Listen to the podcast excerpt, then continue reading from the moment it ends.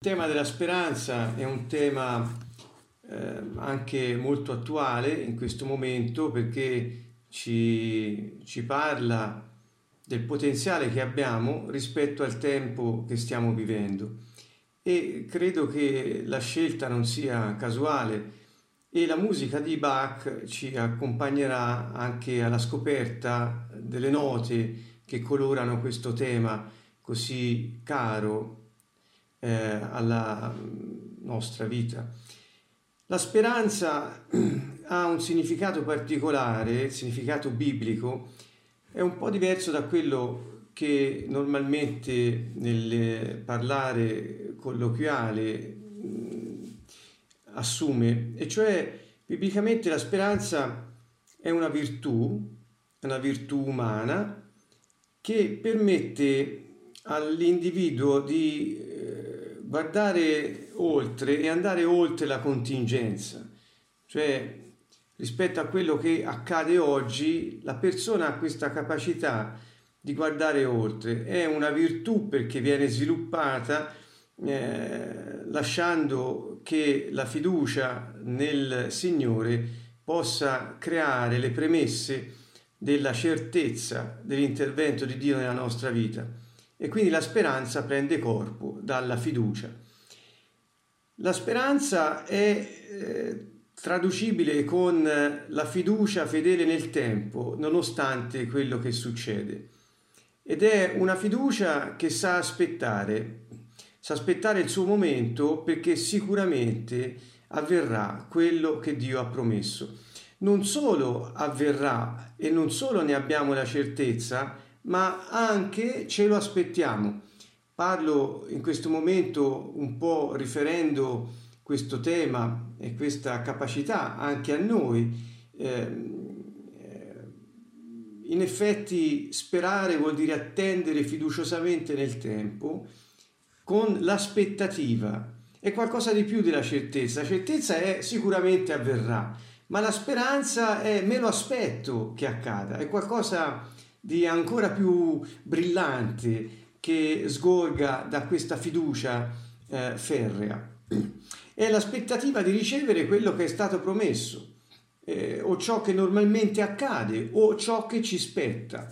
Secondo cosa? Biblicamente, secondo la parola di Dio. È come la parola che viene usata nella Bibbia, in ebraico soprattutto, è un sostantivo che indica quasi una corda che ci tiene ancorati, al senso dell'ancoraggio attraverso una corda, che ci tiene ancorati. Voi sapete eh, distinguere anche nella vostra vita che spesso siamo legati al passato e ancorati un po' a quello che è successo, che determina anche il comportamento in modo disfunzionale di quello che facciamo oggi se ne subiamo le conseguenze. Al contrario, la speranza ci tiene ancorati al futuro e quindi ci permette, nonostante le difficoltà contingenti, di poter vedere oltre perché questa corda, questa speranza ci tiene legati al futuro che sappiamo che in Dio già abbiamo predisposto. Non noi, ma Lui ed è lì ad aspettarci il nostro destino, non solo come punto finale di approdo, ma anche come passo quotidiano che noi facciamo nella nostra vita di fede insieme a Lui. Quindi questo concetto della corda che ci tiene ancorati al futuro, non più al passato, che potrebbe essere disfunzionale, a meno che non ci insegni per il futuro, è questa attesa fiduciosa che comporta anche la pazienza, perché la speranza non può vivere se non c'è la pazienza. La pazienza quindi è qualcosa che la precede e ci consente di aspettarci fedelmente nel tempo che ci raggiunga il bene promesso da Dio e che viene da Lui. Quindi la fiducia si manifesta come certezza, la speranza come aspettativa. Se potessimo dire eh, in altre parole, la speranza è la legge dell'aspettativa che dipinge la fiducia di futuro. O, oltre che quindi il concetto della corda che ci tiene ancora, ancorati al futuro, la speranza è, è, è l'aspettativa in genere di un bene o di un male, perché alcune persone possono anche sperare purtroppo nel male, cioè attendere fiduciosamente che arrivi questo male aspettandoselo. È quello che crea poi e permette alle varie situazioni che, eh, che, che, nelle quali entriamo con il cuore, ecco, che possano anche accadere, forse più per un meccanismo spirituale che non proprio psicologico. Ma comunque, anche il greco ha un po' lo stesso significato, cioè è l'aspettativa del bene o del male. E così eh, quando noi ci aspettiamo da Dio qualcosa, ci aspettiamo il bene che Egli ha per noi. La speranza è riferita ad alcuni temi biblici fondamentali. Il primo sicuramente è che la speranza è proprio Dio. Questo sembra strano, ma troviamo in molti passi della scrittura che il sostantivo speranza è riferito a Dio non come una sua qualità, ma come una identificazione in Lui. Mi spiego meglio. Um, per esempio il Salmo 71.5 dice sei tu Signore la mia speranza, la mia fiducia fin dalla giovinezza. O il Salmo 72,5 dice, poiché tu sei la mia speranza, Signore Dio, sei la mia fiducia fin dalla mia infanzia. Ripete il tema. Geremia è abbondante in questo, addirittura lo chiama speranza di Israele, o Signore, nel capitolo 14 e nel capitolo 17, fino ad arrivare a Paolo, dove L'Apostolo nella lettera ai Romani, capitolo 15, verso 3, dice il Dio della speranza vi riempia di ogni gioia e pace nella fede. Quindi sicuramente la speranza è quasi biblicamente identificata con Dio, il Signore, che è la nostra speranza. Inoltre la speranza ci rimanda alle promesse. Perché? Perché ci rimanda a colui che ha promesso. La speranza ha senso se noi confidiamo e ci aspettiamo che avvenga quello che ha detto una persona che riteniamo fedele. Altrimenti non si può parlare di speranza, ma solo di augurio o di un desiderio. E questo non è il senso biblico. Quindi io spero in Dio perché Egli è fedele e manterrà le sue promesse, nonostante quello che oggi vedo. Quindi la speranza ha radici nelle promesse di chi è fedele e come ho detto prima la chiave per sperare è avere fiducia nelle promesse di Dio, conoscerlo personalmente per la sua fedeltà ed avere pace con lui. Per esempio il Salmo 63,5 dice Anima mia trova riposo in Dio soltanto perché da lui proviene la mia speranza. Il Salmo 47 dice, ora Signore, che aspetto? Cioè, cosa mi aspetto? La mia speranza è in te. E il Salmo 119, verso 49, dice, ricorda la promessa fatta al tuo servo, con la quale mi hai dato speranza. Ecco il grande tema, mi hai promesso, mi hai dato speranza solo per il fatto che hai promesso, perché tu sei fedele e quando prometti mantieni sempre quello che dici. Vedete qualcosa che va al di là della semplice fiducia, cioè confidare in una, in una, in una persona, ma è proprio nell'aspettarsi che avvenga perché è stato detto. E quale più grande prova di speranza troviamo nella Bibbia, e questa è un'interpretazione personale, ma la voglio, la voglio condividere, se non quella delle, dei discepoli riuniti in 120 nel cenacolo, che eh, aspettavano da dieci giorni, perché Gesù era asceso al cielo, e da dieci giorni aspettavano che si adempisse la promessa che, gli avrebbe fatto, che aveva fatto, cioè sarete battezzati nello Spirito Santo. E loro con fiducia, con fedeltà, con aspettativa rimasero ad attendere dieci giorni che quella promessa si avverasse e si avverò. E quindi questo è un grande esempio di cosa ha fatto la speranza. Ha tenuto fermi nella fiducia quelle persone che si aspettavano la grande promessa realizzarsi nella loro vita. Sebbene avessero visto eh, partire e sparire il loro Signore e si trovassero in una città che non li accoglieva volentieri. La speranza è legata anche all'aspettativa del bene. Solo da Dio possiamo aspettarci il bene perché solo Dio è buono. Lo disse anche Gesù quando rispose ad una persona che disse maestro buono e lui disse perché mi chiami buono? Solo Dio è buono, pertanto solo da Dio possiamo aspettarci il bene. Egli ha fatto progetti per ciascuno di noi e noi non smetteremo mai di aspettarci che si avverino e che viviamo il destino che Dio ci ha preparato. Vedete, la speranza è legata al destino, cioè quello che io ogni giorno vivo secondo il progetto e il piano che Dio ha stabilito per me dall'eternità. Avendo ricevuto lo Spirito Santo, lui realizza in terra e nella mia vita quello che il Padre vuole da sempre in cielo. Questo è il meccanismo, se così lo vogliamo chiamare, eh, biblico o di vita, perché noi la sperimentiamo.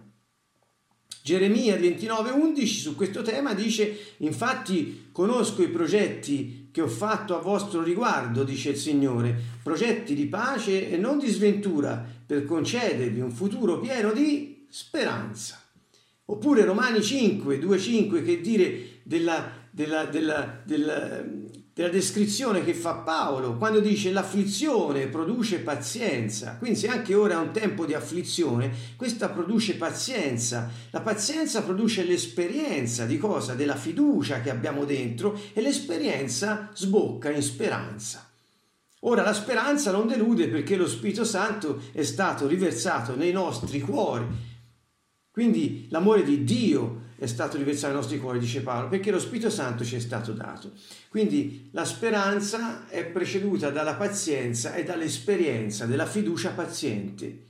E quindi quella fa sorgere la speranza in Dio. La garanzia è che lo Spirito Santo è stato riversato nei nostri cuori, perché è Lui il motore della nostra speranza, poiché senza di Lui non potremmo sperare alcun bene. Ancora Romani 15:13 già ve l'ho un po' anticipato, il Dio della speranza vi riempia di ogni gioia e pace nella fede, nella fiducia, perché abbondiate nella speranza per la virtù dello Spirito Santo. Sentite quanto sono compagni la speranza e lo Spirito Santo, è un connubio eh, indissolubile. Anche la speranza è legata all'ultimo tema che ho voluto segnalare, e poi vediamo alcune promesse legate alla speranza per concludere. E l'ultimo tema eh, è la virtù indistruttibile, cioè la speranza è una virtù indistruttibile perché? Perché se ricordate 1 Corinzi 13:13, 13, e lo dico per chi magari non se lo ricorda, dice che queste sono le tre cose che rimangono, la fiducia, la speranza e l'amore. Di tutte più grande è l'amore. Ma che vuol dire che rimane la speranza nel nostro caso? Vuol dire che è indistruttibile e che cioè quando Dio alla fine dei tempi proverà con il fuoco la nostra vita, eh, la speranza non brucerà e cioè resta come l'oro nel crociolo, insomma è qualcosa che insieme alla fiducia e all'amore non sparirà mai e potrà parlare di noi in quel giorno benedetto. Le promesse legate alla speranza sono eh, varie e piuttosto consistenti. Ho pochi minuti e quindi voglio fare veloce. La più grande di tutti, che interessa anche la nostra vita in questo momento, è sicuramente la promessa del, dello Spirito Santo e del battesimo nello Spirito Santo. La promessa del Padre è il battesimo nello Spirito Santo.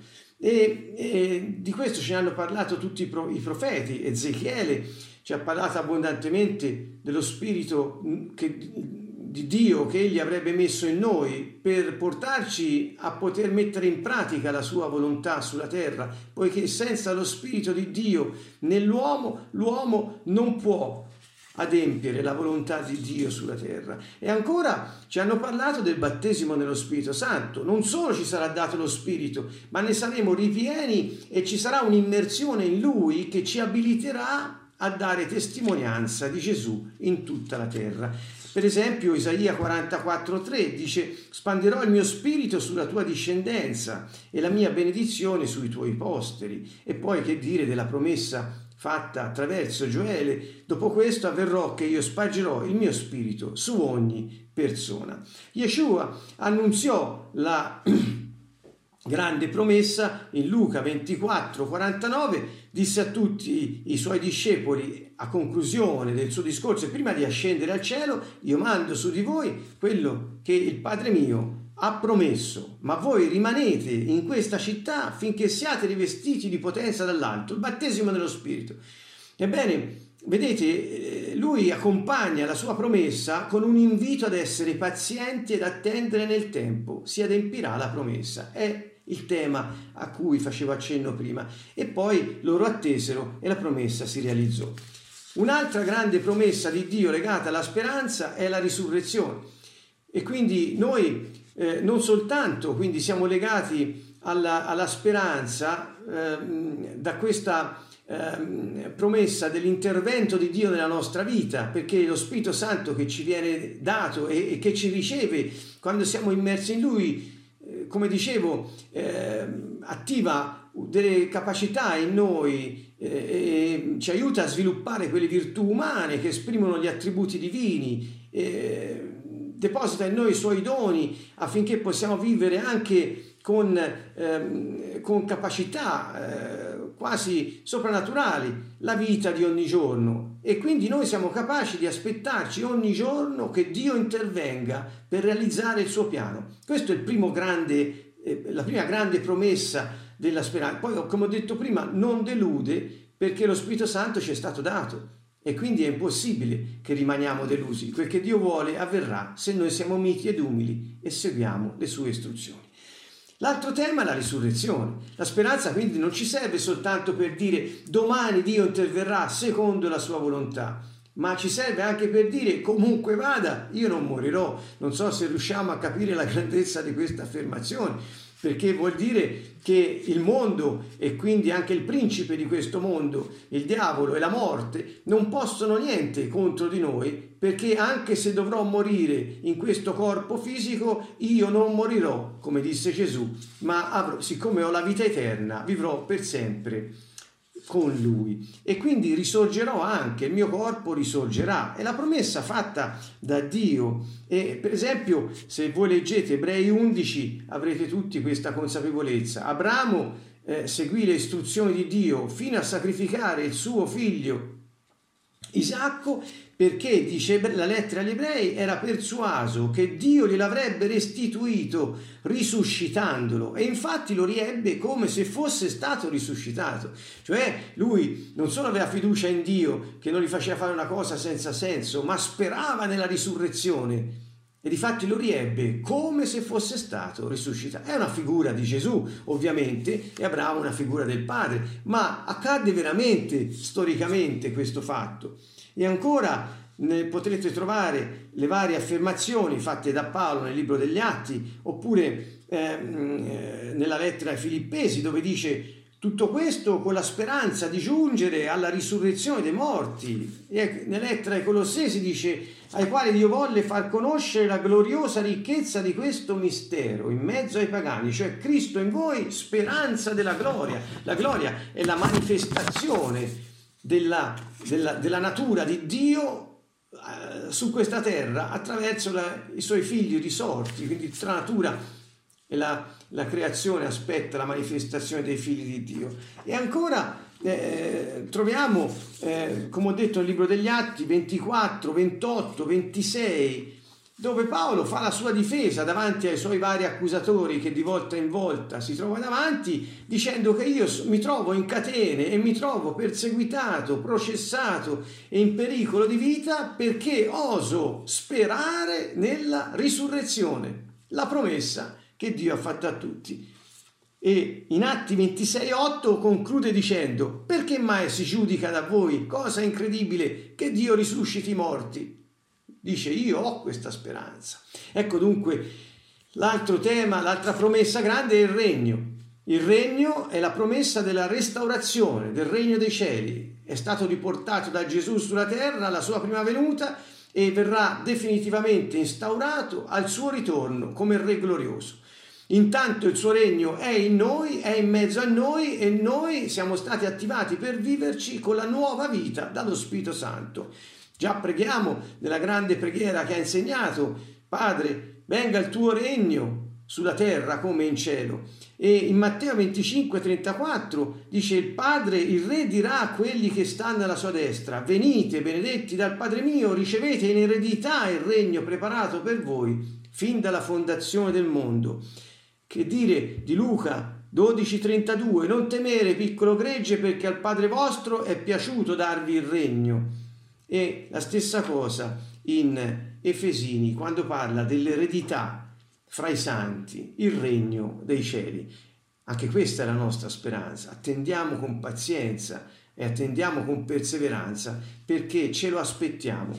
Non solo che Dio intervenga oggi nella nostra vita e domani, ma che risusciteremo dai morti per una risurrezione di vita e che per sempre con Lui regneremo nel suo regno.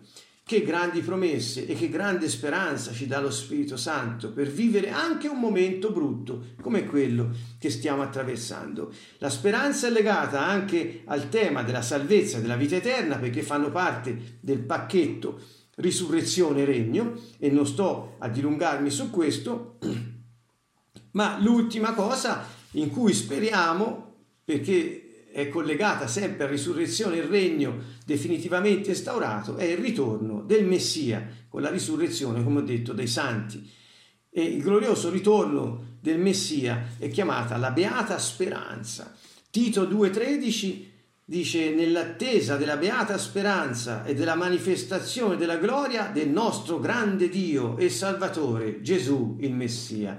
Quindi è la grande, la beata speranza. Anche Giovanni accosta a questo tema il tema della speranza dicendo in 1 Giovanni 3, 2, 3, carissimi, ora siamo figli di Dio, ma non è stato ancora manifestato ciò che saremo. Sappiamo che quando Egli sarà manifestato saremo simili a Lui, perché lo vedremo così come Egli è. Chiunque ha questa speranza in Lui purifica se stesso come Egli è puro.